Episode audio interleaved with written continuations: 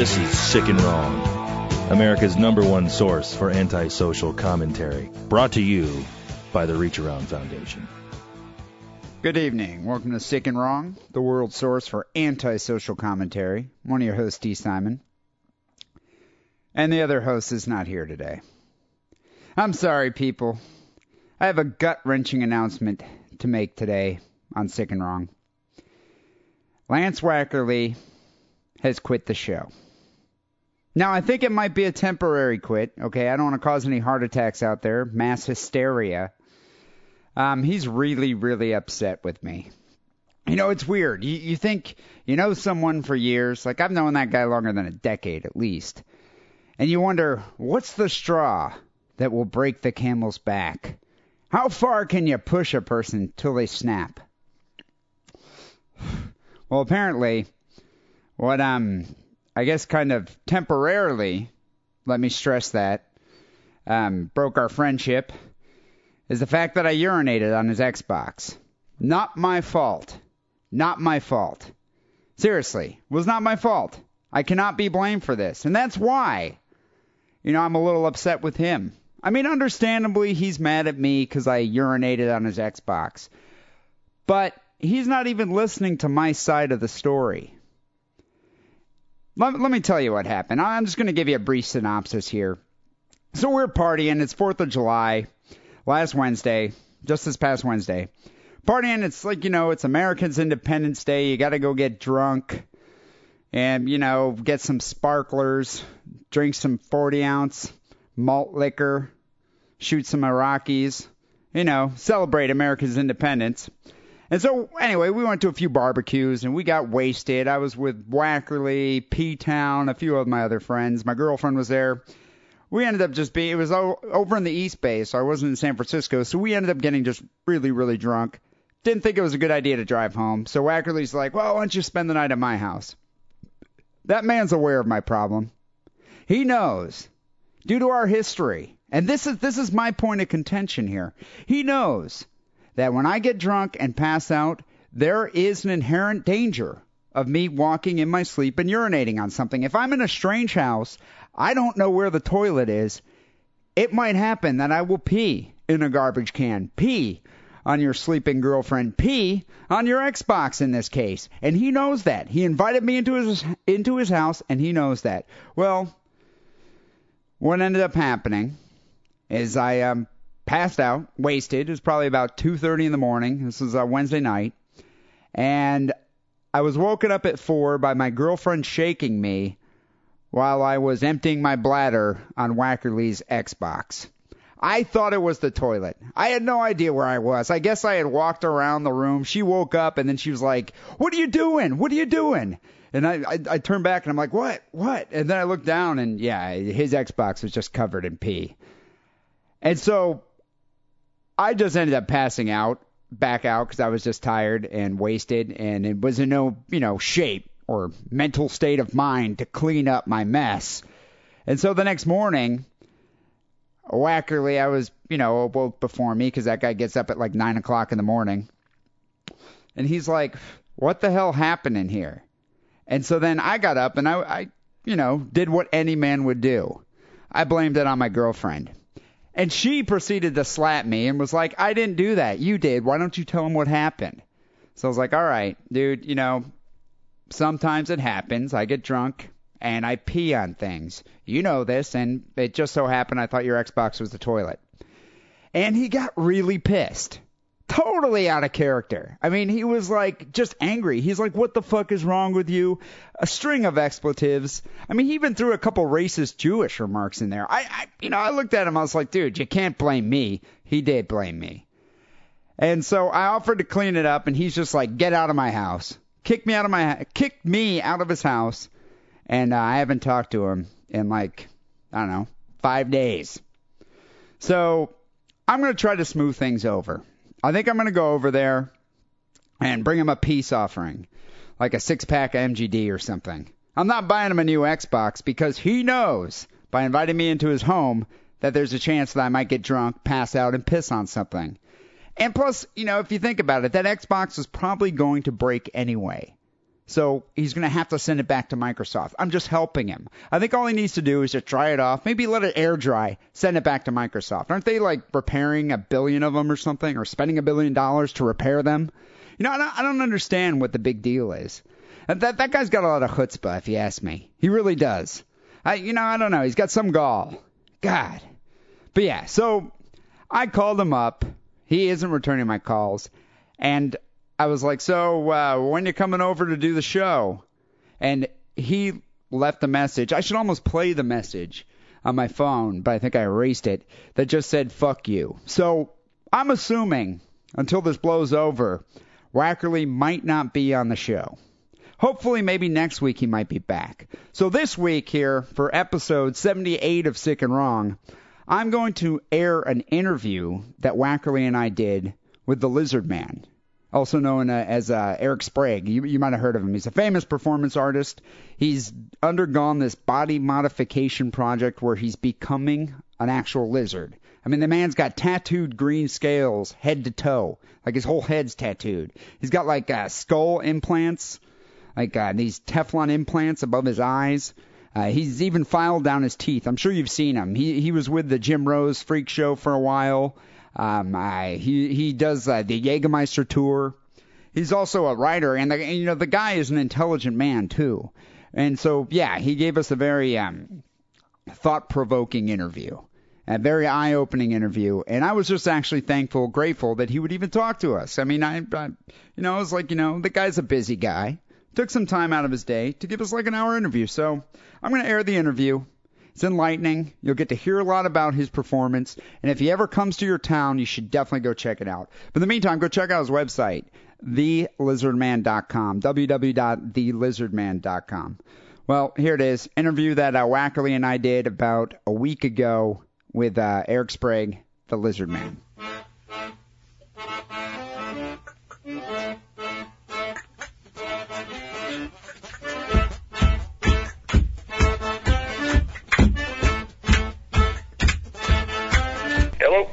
Hey, uh, Lizard Man.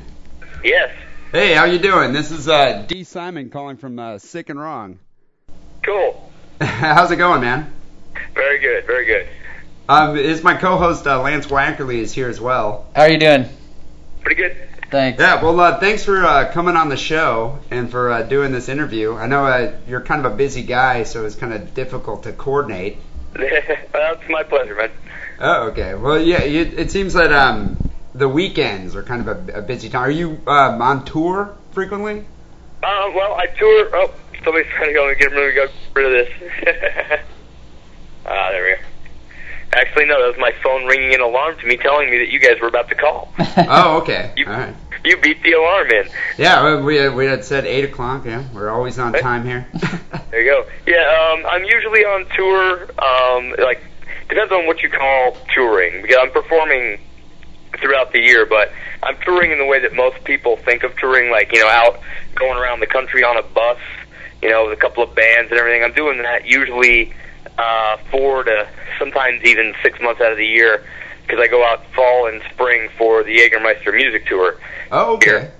The rest of the time, I'm kind of out and running around on my own. So, like I said, like right now, weekends are kind of busy because what happens is I'll do shows, you know, Thursdays, Fridays, and Saturdays, and then I'll come home for the rest of the week. So I'm just kind of in and out. You know, come home for a couple of days, recover, do some laundry or whatever, and then it's back out, fly out to wherever and do that show, or you know, and then come home and then fly out the next weekend to a convention or something. So, But- so typically, are you Like performing with bands at clubs, or are you performing, yeah, like tattoo conventions? all of the above. Oh, okay. Uh, when when I when I go out uh, when I go out for for Jägermeister, I'm uh, I'm a host for a concert tour. So you know everybody's showing up to see the three four bands that we've got out on the tour, and I'm just coming out before them, you know, giving you something to to look at and laugh at in between the bands, setting up the show. So you're kind of like an MC, sort of.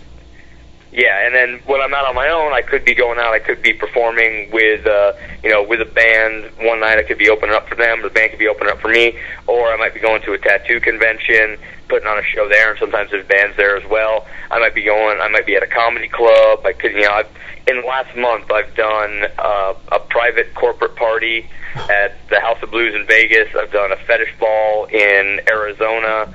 I've done a tattoo convention in Oklahoma City, and you know, a bunch of other. Those kind of blurred together. Those are the ones I can remember right off the top of my head, and that's just in the last two three weeks. So, so Lizard Man, you're a performance artist and an entertainer.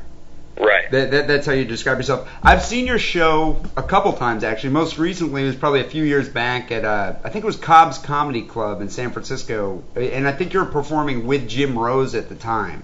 Right. Yeah, that would be that would actually be the last uh, last show I ever played with Jim Rose. Oh, oh So really? D, so D's senior act. I have to confess that I have not. So I, I would be interested in hearing uh, just a you know brief description of what what goes on.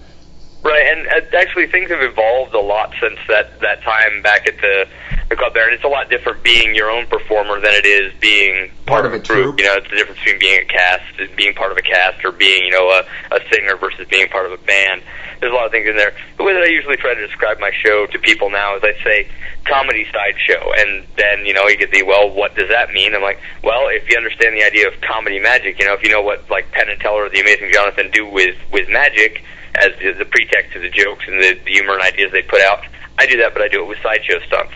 So, you know, instead of telling you what card you picked, I'm going to swallow a sword or get out of a straitjacket or maybe even swing by hooks pierced into my back. so, so are you telling there. jokes throughout?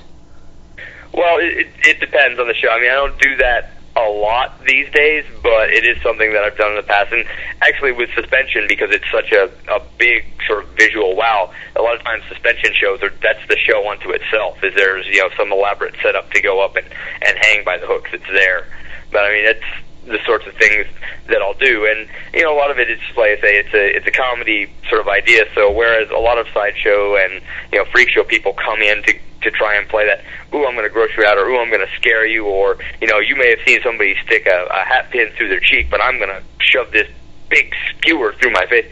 Yeah, that, that's sort of one of them. I'm there to to entertain people to make them laugh. So instead of going, oh, I swallow the biggest sword in the world, no, I tell blowjob jokes and then swallow a sword. okay, so it's, it's a little variation on the sideshow. Yeah, hmm. my my idea my idea is you know a lot of people are like oh well you know I want to they want to be the biggest or the best and things like that and I can appreciate that. I have those same sort of ideas and you know I I like setting records and and have that sort of thing too but ultimately personally for me as a as a performer and an entertainer what I like to take is I'm like instead of seeing how much I can scare the audience or how extreme I can be let me see if I can take something that would normally make people run away and get them to sit down watch it and laugh their ass off and enjoy it. So you know, if I can if I can take something that normally you know somebody wouldn't want to see, like a live stomach pumping, which is something that I've done for years, but make them laugh while I'm doing it instead of throwing up themselves, then I've really accomplished something. Then you've actually succeeded. I remember when I saw you at Cobb's Comedy Club, you did do a live stomach pumping, and Yep. and yeah, and actually it was kind of it was funny because uh, you just kept adding more and more different liquids and I don't even like solids. I don't even know what you were putting into your stomach at that time. How how does that work? Isn't is there a term called gavage or something? Gavage, Gavage. gavage is, is a word that's been, that was coined to describe that particular sideshow act. It was created by a guy who went by the name of Matt the Tube, right around like the late '80s, 1990 or so. And what it is is it's there's a process called lavage, which is kind of like a washing out of the stomach, which is these are all medical procedures. So a gastric lavage, he combined the two to call it gavage Oh, as the title of of this idea that he had to do. And basically, what it is is taking um, the old hand-operated stomach pumps, but those always used to be, you know, stainless steel and and tubing and all this. Well, he got everything. He made it all for himself, but made it clear so you could see what was going on. Where normally, if you walk into a hospital and they're pumping a stomach, you don't see anything. It's it's just like, okay, there's a tube going into that guy. Yeah, it was like a clear jar or something. Yeah. Oh, and that- we got a big piece of uh, plexiglass pipe. It's uh, I don't even know what the diameter, probably about a five inch diameter, you know, outer and almost that much inner, with a line of surgical tubing that comes down it and snake that up my nose, down the back of my throat, all into the stomach, and then I can pretty much, you know, watching toxicity pump anything I want in and out of my body with that thing. so what do you usually put into your stomach when you when you do this act? Well, a lot of times what I'll go for is I'll use a base of, uh, and this is sort of one of the, my take on it. There's only two or three other people that really do the act or have done Yeah, the I've act. never seen it done before. Any anyone but you. Uh, it's not surprising if you think about it. yeah, it's it's not only is it sort of a hard thing to even get yourself physically to be able to do, it's an all day preparation because you have to maintain your the inside of your stomach, so you have to very be very careful about your diet and everything leading up to you know even six eight hours before the show. Well, that that leads into an interesting question. Did you did somebody te- did you train under somebody how to do this, or did you just figure it out yourself? And are you self taught? Right after after seeing after seeing Matt do it, I figured it, it it becomes very apparent how it's done because like most sideshow acts, it's a, a very simple what you see is what you get. So you sort of look at it, and it's you know a lot like sword swallowing, which I could already do. So I, I knew I could get the tube down, and so one of the biggest challenges for it really was just getting the apparatus, you know, and, and putting it together. So, So well, it just takes balls, is what you're saying. but yeah, I mean, for most everything that I do, I'm pretty much self-taught. Um, after I got going, you know, by about the by about the mid '90s, I had most of my repertoire there and was kind of building it up and just starting, you know, expanding the level on which I could do things. But at that point, I did start to meet other performers and get involved with other people where I could pick up little things here and there. And so you just combine a bunch of different liquids, solids, put them down the tube into your stomach, and then you just kind Right, of yeah, pump that, it all back that out. was the original question, right? Um, usually, what I do is I go for a color change. So I'll try and put stuff that is mainly blue. I'll put a, a big blue base of like a Powerade or a Gatorade into the into the bulk and pump it in. And I can put you know chocolate and mustard and ketchup and, and whatever else strikes my fancy in there. Pump that in, and then while it's being pumped into my stomach via the tube that goes up my nose, I'll take a nice, I'll take a light beer like a Budweiser or Corona or something like that, something with a good pale yellow, and chug it. So that that all Very mixes together in my stomach. So when it gets drawn out, I've got a beautiful green color to it. I'm thinking of Superman ice cream. I don't know if you've ever had that, but it's sort of multicolored in that fashion. and And, and then I recall you drank the broth afterwards. Oh yeah, exactly. It's you know, it's you know, if you if you're gonna pull if you're gonna pull it all out of your stomach, then you got to do something with it. You don't just walk away. That would be half an act. So yeah, we we pull the tube out, so everybody gets to see the tube get withdrawn. You know, this five six feet of tubing get pulled out of my nose. Put it in a cup. You know, just pump some back into the cup, and usually raise it up and toast the crowd. And a lot of times, you know, not so much at uh, comedy clubs and smaller places like that, but if you're out at you know a a little bit of a more of a punk club or on a rock tour, or things like that, it's not uncommon for people to come up and have a drink of it themselves with me. Uh, well, I can appreciate that. I've seen some performance artists out here who would probably throw it on the audience. yeah. Right. And which uh, which thankfully you didn't do when I Yeah, saw you. I can appreciate you not doing that. So in terms of reaction, which gets the most horrific reaction? Doing like a body suspension, a lying on a bed of nails, or the stomach You know, pump? It it really it varies so much from individual to individual that you can't tell. Like you can take somebody, you know, I've been out, you know, out opening for Slayer and Slipknot, and I'm pumping my stomach, and people are saying, "Yeah, do it," cheering it on, cheering it on, cheering it on.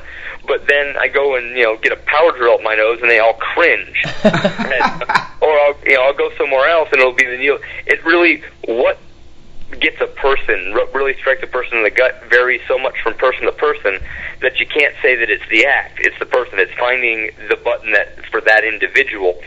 Um, I will say that one of probably the coolest reactions I've ever got came from doing the gavage, doing the stomach pump, where I was actually in Portland, Oregon, on stage, pumping my stomach, and this girlfriend I could tell she's turning colors. I'm thinking, I'm thinking, oh, she's probably going to be a fainter, and I, I do get a lot of fainters, especially in the really big crowds like that, because when you're playing a concert, you've just got to go so far over the top to because it's such a big room.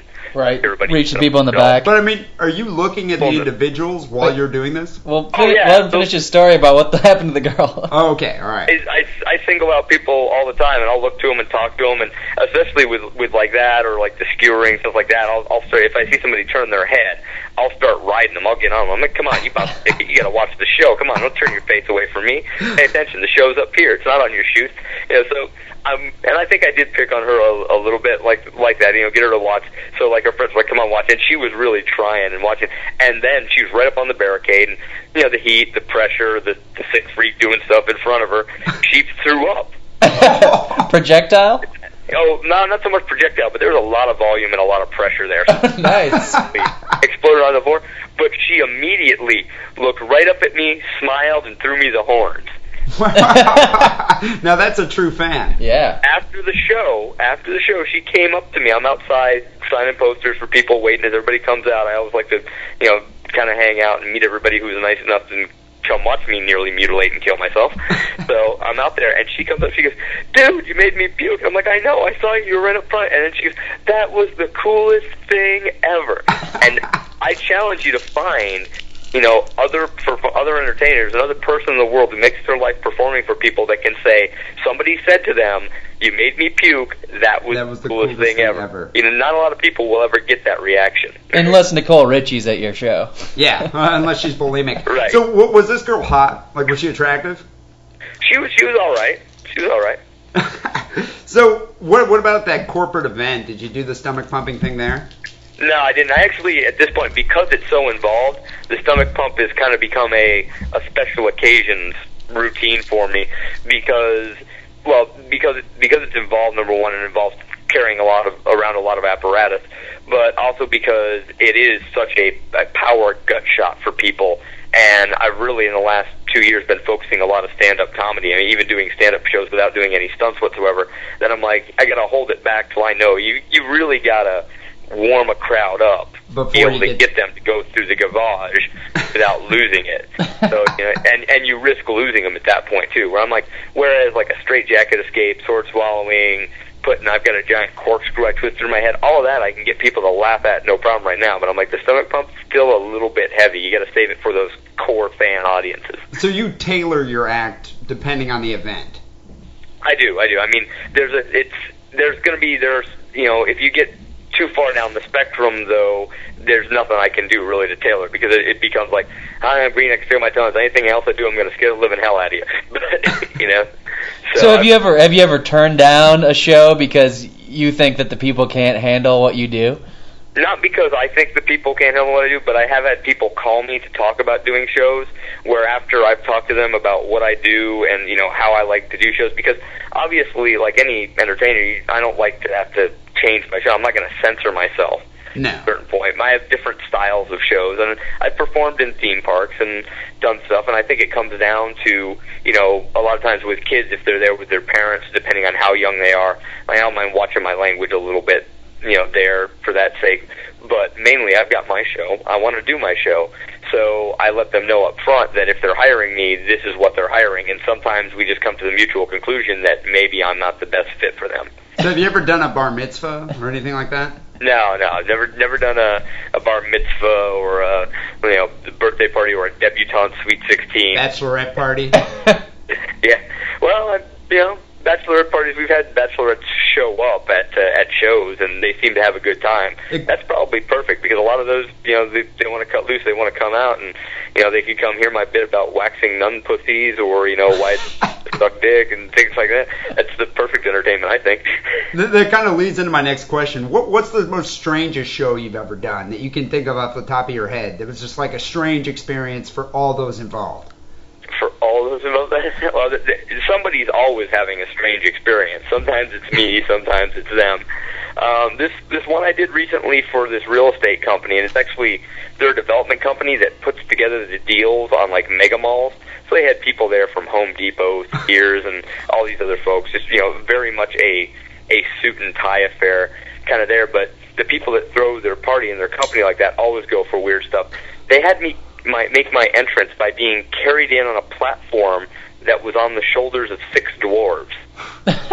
They Wow. stepped off stage, turned around, and, and went in, and they were kind of a, a rough crowd to start off with, but by the end, they all you know got a couple of drinks into them and, and warmed up.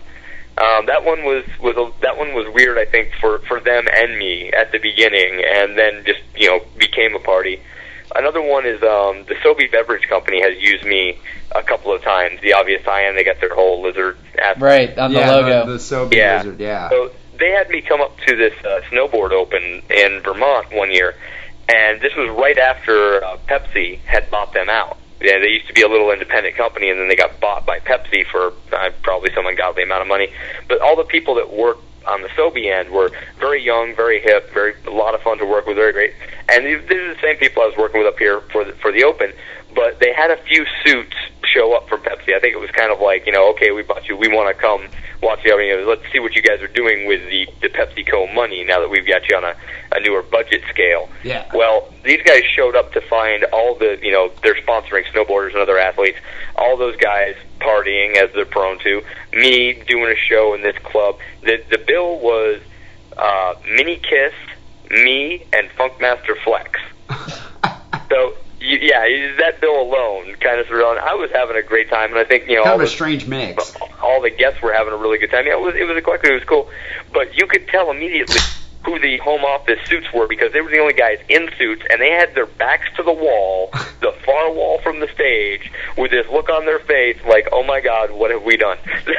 Not exactly blending in with the Vermont crowd. Sounds like. no, no, real obvious who they were. so, so you live in Texas, and just on a day-to-day basis, how do people there deal with, I guess, your appearance, which is kind of what what I wanted to get into next. Right. Well, I mean, in in Austin, it's very you know very accepted. I mean, Yeah, Austin's a cool town. it celebrates its weirdness, and so it's very much. I'm just you know gradually after living here for a few years, becoming a you know pseudo figure or recognizable fixture. So, so have you ever had any weird reactions? I mean, obviously you have, but if, like, if, what's a typical reaction when you see someone like at a McDonald's or something? Well, I'm I'm lucky now in that I've I've done so much touring and I've done enough basic cable and other TV that now the reaction really tends to be, "Hey, you're that guy from Ripley's," or "Hey, you're that guy I saw on the Discovery Channel or National Geographic or whichever one they saw." So I get a lot more of that than you know in the in the early days. It was a lot more of like, "Hey, you're green." so, so that leads me to, to your physical appearance. What what type of body modification have you had done, like over the years? We have a lot of listeners from uh, Europe and uh, you know the UK over there, and I don't know if they are uh, would recognize you. So maybe you should you know catalog what what you've had I've, done. I've gotten to do I've gotten to do a fair amount of Europe. I've also gotten to do uh, Japan and South America. Oh, cool. Some some may be familiar, some might not. I've done a couple of I've done a lot of stuff for like the BBC and uh, RTL in Germany. So I've I've got a I've got a world presence I'm working on. But for the sake of covering it, um, the main thing I think for most people is uh, the split tongue. That's sort of where it really begins. That's what people first stick in their memory, even though it's a, a green face. But the split tongue and the filed teeth down to points really make an impact in sticking people's memories. I've also had subdermal implants, which are just you know pieces of Teflon implanted under my skin on my skull to create horned ridges over my eyes. And I've got a full top to bottom, head to toe tattoo of reptilian scales and black markings.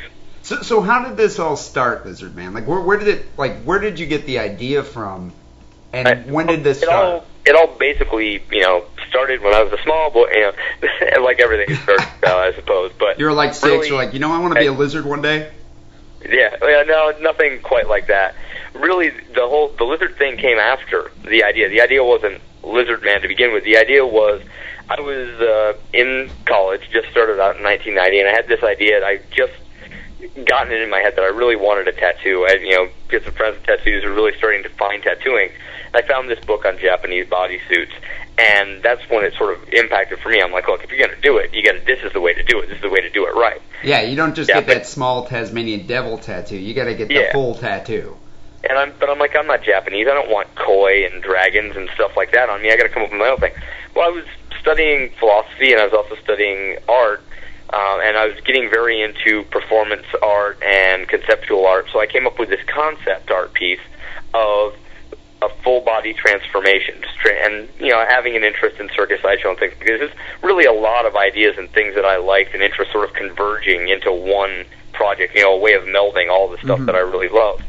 So I got this idea, and I, you know, came up with, I'm like, it'd be cool if somebody transformed their whole body via surgeries and tattooing and stuff. And I was looking at people like this is about the time that Orlan was really sort of going with her plastic surgery work, and I was influenced by Joseph Beuys, Vito Acconci, Chris Burden, Carolee Schneemann, Who, who's that? I, I don't. I don't know if I know that guy. just a, a list of different performance artists that you Oh. know people may or may not know if they're if you study it at all. Chris Burden is uh, very well known for being the guy who got shot on purpose in a gallery and also had himself crucified and uh, placed on a VW bug. Okay, I have heard of that guy.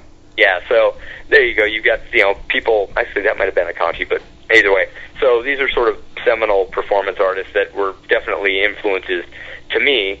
And I was looking at how to do because at this point I was doing actual performances where I was doing costumes that completely transformed what I was and it was related to some ideas in philosophy that I had, you know, a lot very, very student art, very college student art sorts of ideas, a lot of uh, pompous, high-minded notions and things like that. So you're in your early 20s at this point. Were you living in Texas at Yeah, the time? I was about 19. I was actually going to school in central New York, in Oneonta, New York. I went to a little liberal arts school called Hartwick in Oneonta. Oh, okay. Yeah. And so what happened was over the course of years, by the time I got to be a junior, senior in college, I had been living with this idea in my head and exploring it in different ways. And finally sort of said, you know what? I actually, this is something that I want to do.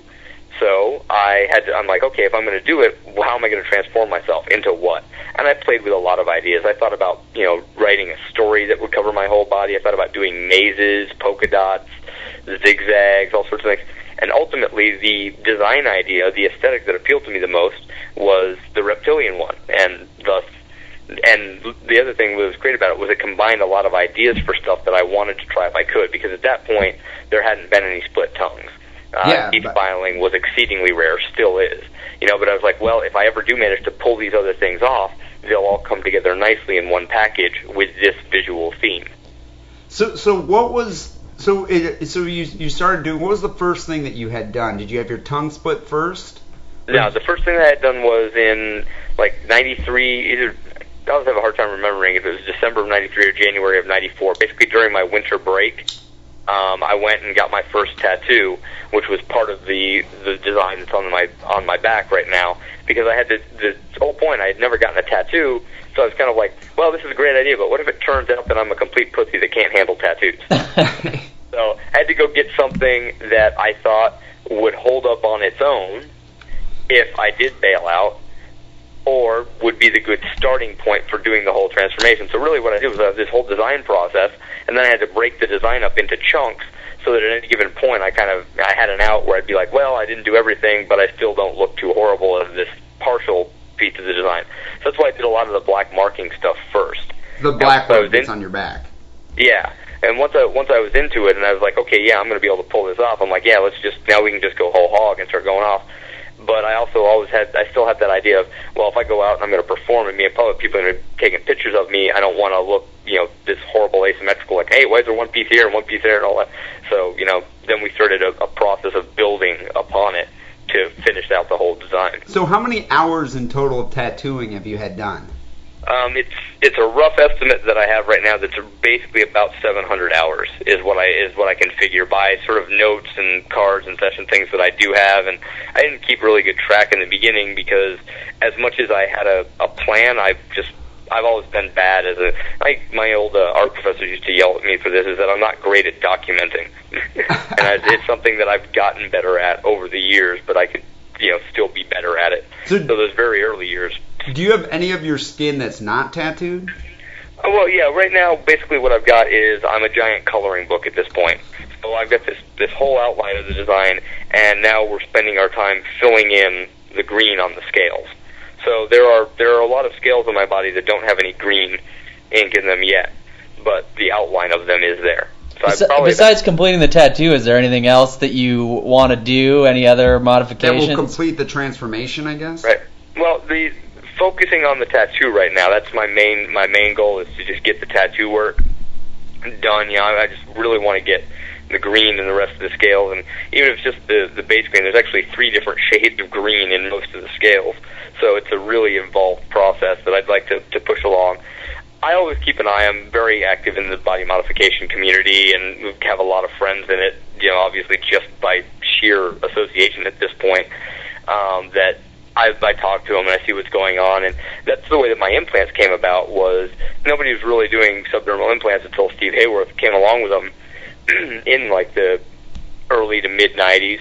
So I was sitting there, I'd already gotten started, but I saw somebody else that he had done work on, and I was like, "Hey, that's a really great idea. I could, I could definitely incorporate that into what I'm doing." Right, it goes back to you know your choice of the lizard. It allows you a lot of uh, range. It seems like with that type of stuff.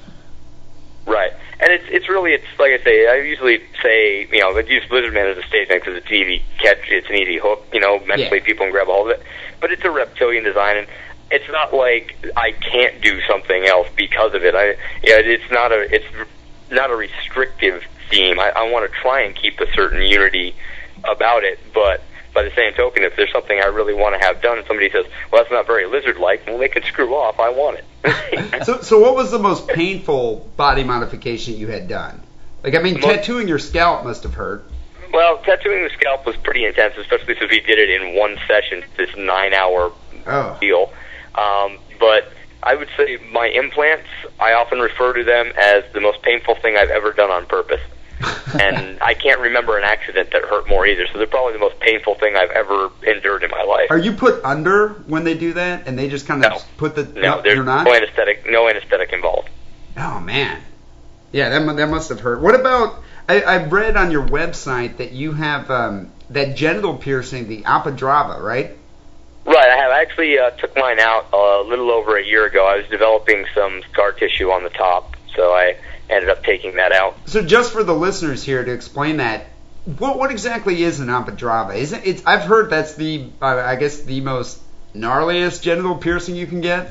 I don't, I don't know how it. Uh, you know, I, I think that what it is, it has a very good reputation among women for uh, male genital piercing. It's the one that has a uh, a brief mention in the Kama Sutra, depending on if that translation section is there. And the ones you've got, basically, what it is is if you're looking at the head of a penis, you're going to pierce in the bottom all the way through and out the top. So whereas a Prince Albert, which a lot of people are familiar with now, goes in the bottom and comes out the end of the urethra in a ring, just take that same bottom hole but go vertically straight through. So what you have is a a bead on that barbell on the top and bottom. So it's like a metal rod through your shaft. Exactly. Yep, vertically vertically through well vertically through the head. I You don't guess- go not, you can do deep apadravyas which which are placed in the shaft, but the purpose there is to uh, give the head a little more weight and provide the the beads and the barbell for stimulation. Makes you a little bit wider or taller depending on your point of view there. So if you, if you don't mind me asking, does it make a difference during sex? Um, as a, as a man, you really don't notice it much at all. Different partners report different sensations. That's why I say I think it has a, a really good reputation in that a lot of times women respond very favorably to it. So that's where it's got its reputation. You know, if you're if you're a guy and you go out and get it, it's not so much going to do anything for you, except in that you might see the reaction to it by your partner, and that might you know spur you on a little bit more. As what it is, it's basically something you do for the person you're having sex with, not for yourself. So it says on your website that you are married. Do, um, Yep. What, what did your wife think of all this? Were you married before you started this? Did you meet her Nope. before? I I met my wife the first time I came to Austin, and I was on tour in 1999 with uh, Godsmack, and we came and we had talked. We were both uh, involved in a body art news group online, and she and a couple of other um, people that I knew from there, and a couple of friends that actually lived down here, all came out to the show, and that's when she first met me. And the first time she actually got to to see me, because it was the show we used to wear uh, ninja suits before to be covered up and things like that. First time she saw me is when I came out on stage in a pair of speedos, swinging a sword, and you know, sticking needles through my cheeks and my throat and all that. So that's you know how she got to see me. And you know, she never really saw me you know before I was tattooed or before my tongue was split or anything like that. So obviously she was cool with it. That was '99, and then in 2003 we uh, went to Vegas and got married by Elvis. Oh wow, yeah. So I guess love at first sight. So, so what does her family and and your family think of uh, the the transformation? I guess the the body project. Well, my family is very cool because, and this is what I have to sort of tell people when they remember is that number one, it wasn't like an overnight thing. I didn't just wake up one morning and start doing this. Yeah, So the the people that can best understand you are usually your family because they've been around you the whole time. They can see the natural progression. You know, so if you talk to my my mom and dad about that, they're like, yeah, you know, in hindsight, we can, you know, you can see how things I did before could lead up to this. That. So they have a, a very good understanding of you know how I got to the point that I'm at. Whereas if I just meet somebody, they're like, oh my god, you're green. How the hell did that happen? You know, they're in a state of shock. Whereas for my mom and dad and my sister, they're like, yeah, we saw gradually build. You know, it started here, and it went to this, and this, this, this, and this, and now he's where he's at now. So they're and they've always been really supportive. If, if it weren't for how cool and supportive my family is, I don't know that I ever would have you know made it. Um, but that's that's them. Um, my wife's family also very very cool about it. Um, her mom, um, her dad's actually deceased, but her mom is has always said she's like, well, you know, they- if they love each other, and I think that's what matters. It's not about whether or not you're a freak. It's about how good a relationship you can have. well, uh, you know, I, you got to admit, I think that's pretty cool. Well, we're gonna we're gonna wrap it up. I don't want to take too much of your time, but uh, real quick, do you have any recommendations for aspiring uh, body modifiers? for for Just- hiring. No, no, aspiring people that are looking into uh, getting some body modification done. Or just general performance artists, up and coming. Is there any uh, pieces of advice you have for them? Like if you Um, look yeah, back, that was that was just that was just really weird. I'll give you this. It was like a little bit of a, a catch in my cell phone where I I lost the asp of Okay. aspiring there. So it sounded like you either said recommendations on hiring or recommendations on firing. And I was like, what? but, okay. Um, I actually wrote um, probably about two years ago. I wrote a an article for uh, BME Zine, which is probably the it, well, it's definitely the top site for body modification online um, that I write a column for from time to time called "So You Want to Be a Freak," and basically what it was about was if you wanted to be a professional freak, if you want to be a performance artist, and a lot of people have actually told me after like that this advice and the stuff I talk about there pretty much holds true anyone who wants to be a self-employed entrepreneur. If you have a dream you're going to try and follow it, there's some certain things you have to do, and I talk about you know what sort of things you should be knowledgeable. You know, you're going to need some business knowledge. What what really gets me is the case when people go, "Oh man, it's so great what you've done. I'm going to run out and I'm going to do it." I'm like, you don't run out. It's not a spur of the moment thing. It's something that takes planning. Even if it's not going to be that you're tattooing your face and going into sideshow. If it's just, oh, I want to open my own restaurant or something like that, you got to take the baby steps first. You can't just have a dream and try and go from from start to my dream is achieved. You got to do that work in between, and that's what people miss. You got to, and you actually got to love it. You got to, you got to, you have to be you got look at dedicated. that grind. You got to look at that grind and that hard work and go, I'm going to enjoy doing this. I'm going to love the fact that I'm busting my ass. If you can't say that about doing it, you're probably going to fail. Yeah, so it's definitely not something that's spontaneous. Right. So you do a blog for BME though, right, on your website? Well, yeah, I, I keep, uh, I do uh, a journal, um, a nearly daily one on uh, I, the IM community, which is part of BME, and what that is is is all a lot of the sort of the, the day-to-day. I call it my mundane journal. It's the if you want to see what I'm what I'm doing or where I am, that's a good one. And then on MySpace, I do a, a once a week on Mondays blog where I kind of do a little bit more of a opinionated link collections of links and things like that, in addition to sort of regular news and wrap ups. And your website's thelizardman.com. Exactly, thelizardman.com. And you have videos up there. Do you have DVDs or anything out there for sale? Um, at this point, I'm not selling DVDs. I've, for a long time, I've, I've stayed away from the idea of packaged DVDs because it's a weird thing when you're into live performance. That's like I really love live performance. That's the way I like to see things, and that's the way I like to do my show and have people experiencing it. So occasionally, you know, you get to that point where if you put out too much video stuff that people are like, oh, I've seen it, and they don't come to the show. And that's the sort of you know avoiding that sort of prejudice has kept me from putting something out. I'm actually in talks right now with a, a company about maybe doing a TV project. So those sorts of things might change, but if I'm going to do stuff to that medium, I want to do it directed in a way that really addresses that medium, as opposed to just saying, "Hey, if you came and saw it live, there was a camera in the back. This is what it looked like from that point of view." You know, if I'm going to do a DVD or something like that, which you know eventually I might, I want to make sure that it's focused on exploiting that medium to the to make me happy and to be better for the viewer. Because Definitely. you know, I don't want just you know, when people put up a concert video. If you really love the band or whatever, yeah, you get something out of just somebody held a camera there. But it's a lot better if the band or whatever is performing for the camera and is taking advantage of it. You know, in the same way that you don't just take your book or you know your short story and just slap it up as text online. You can do so much more with it. You're you're cheating yourself and your audience if you don't do something directed towards the medium that you put out your work in. Well, definitely, and we, and we can keep updated on uh, on, on the different events and releases you have by going to your website. Right. Yeah, and that's that's really what I try to push. Is I'm like, you know, if people really want to get a sense of, of what I'm doing right now and what I'm about now, it, it's really it's the live show. It's, it's coming to see it live. Do you have any upcoming tours? Um, I, I know that in the fall we're going to do another tour with Jägermeister. Right now, the you know various bands are being sort of courted to see who's going to end up headlining that. But I've been hosting for them for about the last four years, and uh, neither neither I nor they show any signs of wanting to change, you know, or, or go different directions away from each other. So I'll be looking forward to getting back out with them probably about mid October. Um, between now and then, I'm just going to be doing various different things. I'm going to be up in uh, Fremont for Hooter Palooza uh, this Tuesday, which is actually my birthday as well. So I get to Oh, well, happy birthday. birthday, which is always fun. And after that, I'm going to be out in New York for uh, the opening of the Ripley's Auditorium in Times Square. Um, and I think after that, I'm in St. Louis, uh, something in Tennessee in July. Yeah, it's, it's, the best part is, is that I, I get behind. I'm in the process right now of actually putting up the dates and stuff on the website, getting that caught up. But that's usually the best way to figure out where I am and what I'm doing. Oh, cool. Well, we'll definitely next time you uh, come up to the San Francisco area, we'll have to come check you out. Well, that'll that'll be Tuesday in Fremont. Fremont. Yeah, Fremont is, is close by. Well, Lizard Man, thanks for uh, taking the time to to be on Sick and Wrong. Fascinating Thanks. guest, and uh, I've, I've learned a lot from this interview. cool. All right, well, thanks, man. All right. All Thanks right, a take- lot. Take it easy, dude. Bye.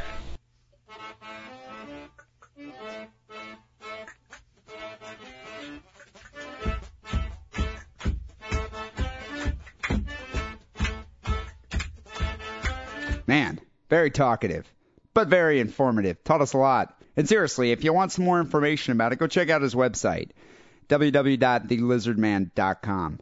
You know, after we did the interview about like the next day, I was sitting there thinking I forgot the one question that I wanted to ask him. I was thinking of doing a body transformation project where I become a unicorn.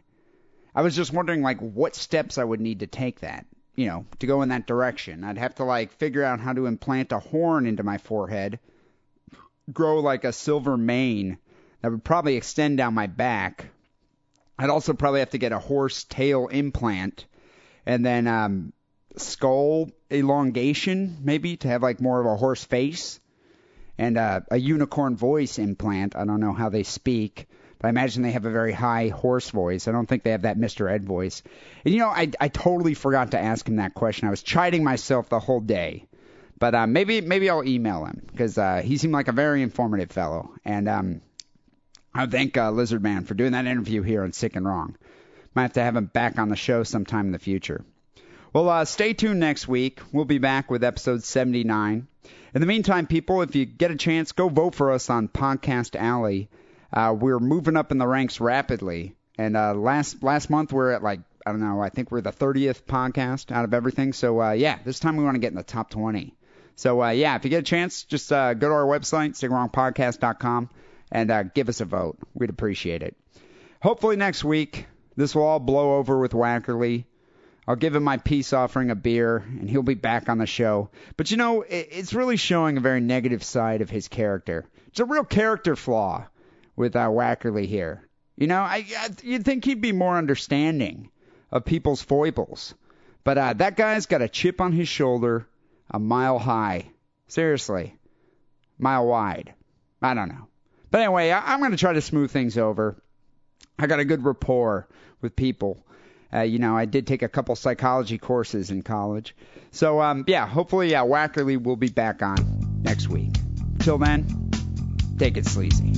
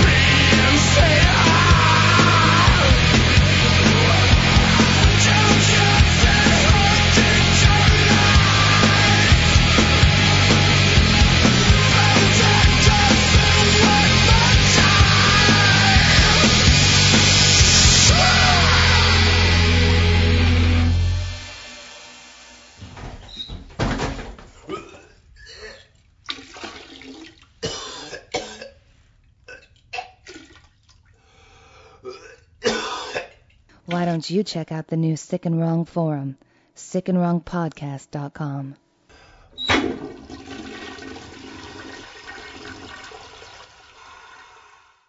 You monkey suit!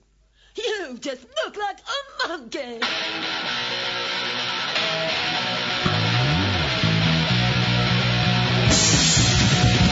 Damn.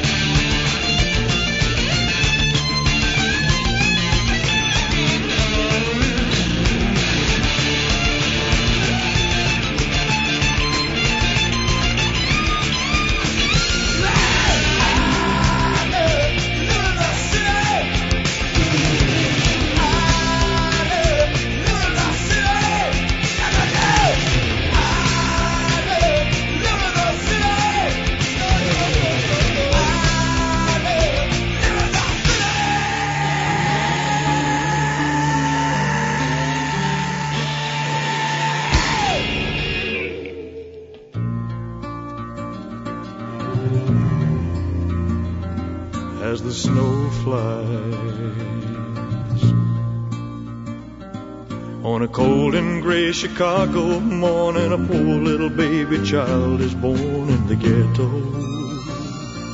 In the ghetto. And his mama cries. Cause if there's one thing she don't need is another hungry mouth to feed in the ghetto. People, don't you understand? Child needs a helping hand. He'll grow to be an angry young man someday. Take a look at you and me. Are we too blind to see? Do we simply turn our heads and look the other way? Well, the world turns. Hungry little boy with a runny nose plays in the street as the cold wind blows in the ghetto. In the ghetto. And his hunger burns. So he starts to roam the streets at night and he learns how to steal and he learns how to fight in the ghetto. Then one night in desperation, the young man breaks away. He buys a gun, steals a car, tries to run, but he don't get far, and his mama cries. As a crowd gathers round, an angry young man face down in the street with a gun in his hand in the ghetto. And as her young man dies, on a cold and gray Chicago morning, another little baby child is born in the ghetto. And his mama cries.